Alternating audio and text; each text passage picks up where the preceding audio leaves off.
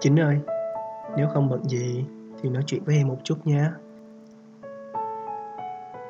Trước đây bản thân em chưa từng nghĩ tới sẽ có một ngày mình làm những cái trò tâm tình lãng mạn như vậy. Tuy hơi ngắn và hơi nghiệp dư, nhưng đó là một sự cố gắng rất lớn của em đó. Em bất chán tận hai đêm mới có thể thu được nó. Những câu chữ có trong đó chẳng phải là những triết lý về tình yêu, hay là những câu nói sẽ chạm tới cảm xúc. Chắc nếu một ai đó xa lạ nghe thì họ sẽ tắt ngay từ những chữ đầu tiên vì chẳng có gì hấp dẫn cả. Nhưng với em, đó là tất cả những gì em giữ trong lòng mình trong suốt những năm qua. Từ lâu rồi em cũng chẳng kể cho ai nghe về câu chuyện của mình cả. Lúc vui cũng vậy, buồn cũng vậy. Em chỉ muốn chia sẻ với Chính và kể cho Chính nghe thôi. Nhưng trước mặt Chính, có lẽ em sẽ chẳng bao giờ nói được những câu như vậy đâu. Podcast này sẽ là nơi em nói ra những lời muốn nói với Chính. Những lời mà em chưa kịp nói, những dự định mà em chưa kịp thực hiện, và những câu chuyện mà mình chưa kịp kể cho nhau nghe. Đó sẽ là những kỷ niệm, là những ký ức của em. Sẽ có những ký ức buồn, và cũng sẽ có những ký ức thật là hạnh phúc. Em sẽ gói ghém những điều đó và cất nó trong podcast này. Vì em sợ rằng nếu một ngày nào đó trong tương lai em không còn nhớ về nó nữa, thì chắc chắn những điều đó sẽ biến mất mãi mãi. Vì ngoài em ra cũng chẳng ai biết và cũng chẳng ai nhớ đến nó. Bản thân em sẽ rất vui nếu Chính biết về những ký ức này và lưu giữ nó cùng em, Chính nhé. Hôm nay đã là ngày cuối cùng của năm rồi. Những ngày cuối năm của Chính ra sao? Kể cho em nghe được không? Mấy hôm nay Chính vẫn ở Sài Gòn để đi làm, hay là Chính đã về Phước Tỉnh rồi? Từ hôm giờ đi làm, làm quen được với công việc chưa? Chính đã quen thêm được ai mới hay ho chưa? Biên Hòa với Sài Gòn cách nhau cũng không xa lắm. Mấy hôm nay trời Biên Hòa cũng lạnh lạnh, trời cũng có chút mưa. Không biết ở Thanh Đa có như vậy không nữa. Năm ngoái, năm kia và năm kia, cứ tối tối là em sẽ chạy qua Thanh Đa chơi với mấy đứa bạn bè đó, tận hưởng cùng nhau cái cảm giác thời tiết se se lạnh vào mấy ngày cuối năm. Em thích cái cuộc sống êm đềm, chậm chạp ở bên Thanh Đa lắm. Nhưng có lẽ năm nay, năm sau và cả năm sau nữa, chắc em cũng sẽ chẳng có cơ hội để qua bên đó nữa đâu. Em sợ mình sẽ gặp lại nhau lắm. Thời tiết mấy hôm nay tự làm cho nó thích hợp với khoảng thời gian này nhỉ. Mấy hôm nay em suy nghĩ về nhiều thứ lắm. Đây sẽ là khoảng thời gian em tổng kết lại mọi thứ đã diễn ra trong năm. Năm nay mình đã có được những điều gì? Năm nay bản thân mình đã đánh mất những điều gì? Có điều gì bản thân mình cảm thấy hối tiếc hay không? Đây là một năm thành công đối với mình chứ?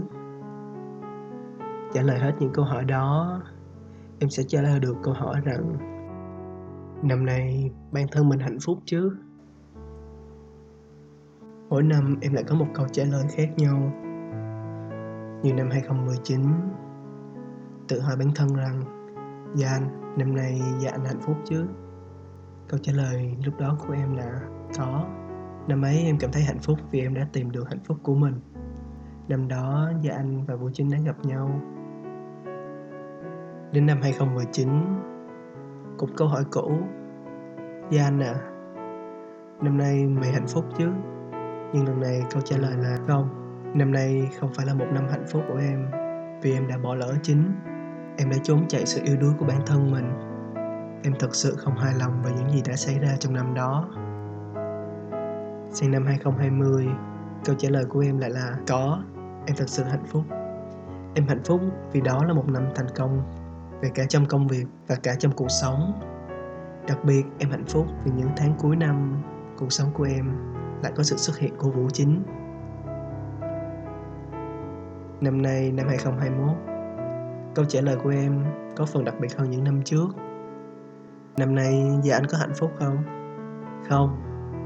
Năm nay, đối với em là một năm không hạnh phúc, nhưng em cảm thấy hài lòng về nó. Em cảm thấy hài lòng về những điều đã xảy ra.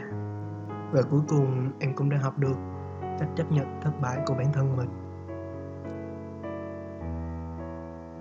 Có quá khi gọi đây là một năm bất hạnh không nhỉ? Năm nay em chẳng đạt được điều gì mới.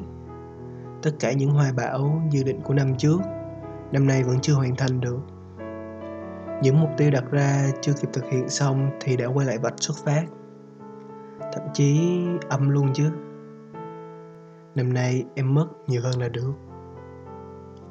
Bản thân dường như mất tất cả mọi thứ, mất hết những gì mình đã từng có. Em mất đi công việc, mất tinh thần. Em mất đi hết những mục tiêu, những hoài bão mà mình đã đặt ra trong năm cũ.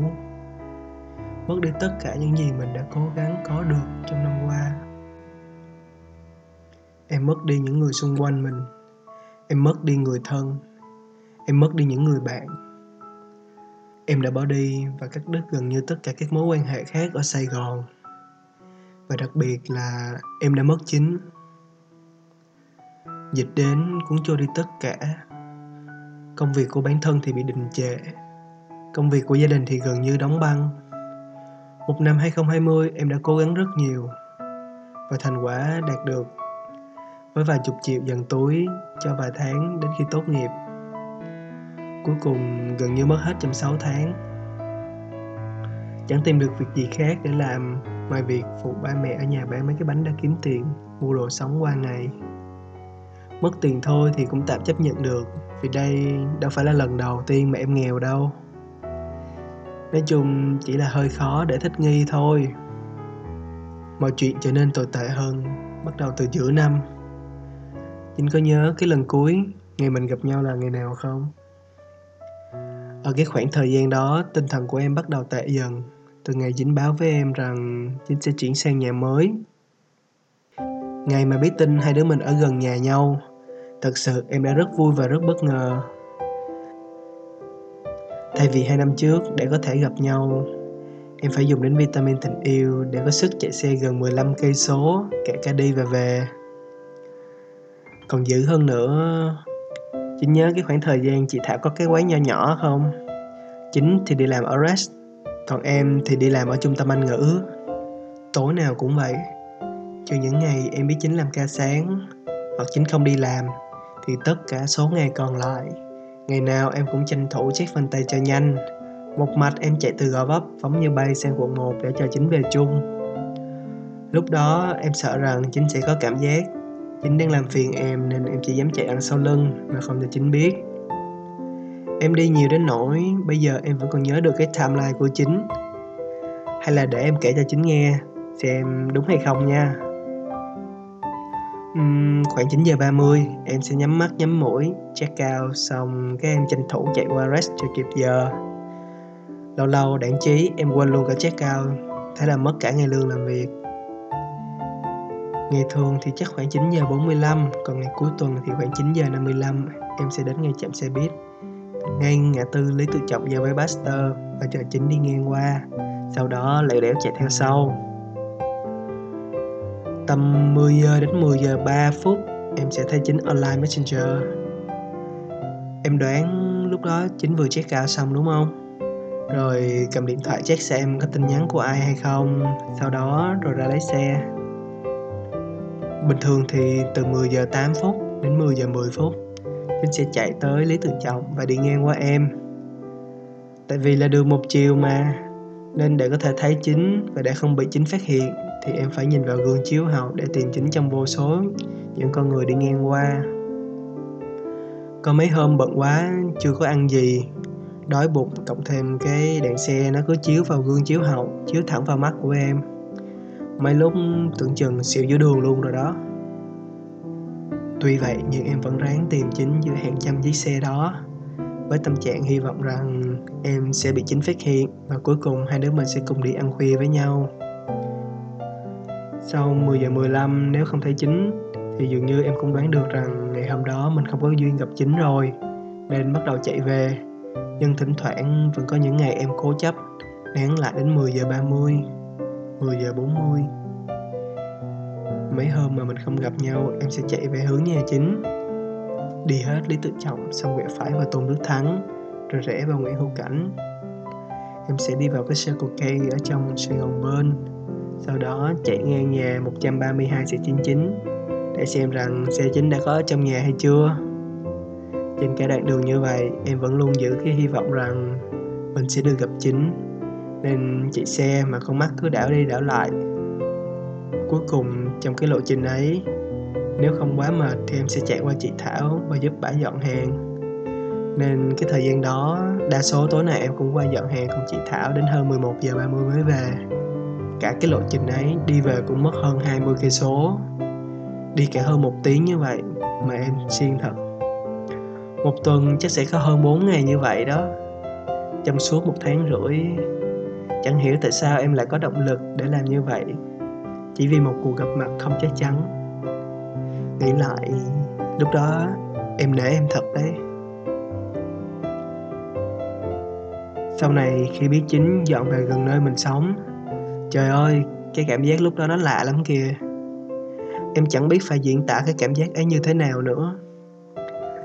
Không phải chỉ là vui, không phải chỉ gọi là hạnh phúc, mà cảm giác đó chắc em sẽ gọi là cảm giác phấn khích đó. Em biết rằng sắp tới Chính sẽ thường xuyên đi ngang qua con đường Lê Quang Định, cái con đường mà ngày xưa em kể hoài cho Chính mà Chính cũng không biết nó nằm ở đâu. Biết rằng thời gian sắp tới Chính sẽ thường xuyên đi ngang qua con đường Phạm Văn Đồng, rồi ra công viên Gia Định, cái nơi mà mỗi lần em buồn em sẽ đi bộ ở đó cho khuây khỏa. Rồi Chính cũng sẽ biết cái mini stop mà mỗi lần đói bụng hay buồn gì là em sẽ chạy ra đó mua bia và ngồi nhậu một mình. Cái cảm giác đó giống như mình cùng về ở chung một nhà với nhau vậy. Từ cái ngày mà biết nhà Chính, mỗi lần ra đường em đều phấn khích hơn hẳn. Tâm trạng lúc nào cũng hy vọng rằng mình sẽ tình cờ gặp Chính ở trên đường. Nhưng cũng gần ba năm trôi qua, ngoài việc lần đầu mình gặp nhau thì chưa bao giờ xuất hiện cái tình cờ thứ hai cả. Mặc dù em đã cố gắng xuất hiện tại những nơi Chính đã đi hoặc là từng hay đến. Lúc em nghe Chính báo rằng Chính đang tìm nhà để chuyển, thật sự không phải là em không muốn tìm nhà cho Chính đâu. Thật ra là do em ích kỷ, em không muốn Chính đi chỗ khác. Em không muốn Chính rời xa nơi mà em gọi là xóm của chúng ta. Lúc đó em chỉ còn và ích kỷ nhỉ. Lần cuối cùng mà mình gặp nhau, Chính còn nhớ không? Em cứ nằng nặc đòi Chính để em qua chuyển nhà chung cho Chính, nhưng vì Chính sợ phiền em nên Chính đã không đồng ý. Em còn nhớ cái hôm đó là cái hôm hai mươi hai. Chính nói hôm đó chị chưa có chuyển nhà đâu, nhưng mà lúc em đi qua đưa bánh và trả chiều cho Chính, đến nơi em thấy tất cả đồ đạc đã được đóng thùng và cả nhà đang chờ xe qua chở. Lúc đó em bất ngờ đến nỗi không thể suy nghĩ được gì tiếp theo, không biết mình phải nên làm gì. Chắc lúc đó Chính cũng thấy được em luống cuống và bối rối như thế nào mà đúng không? Em cầm bịch đá còn không chắc để rớt cái bịch đá đó. Cứ như thế em như người vô hồn, lên xe và bỏ chạy đi mất.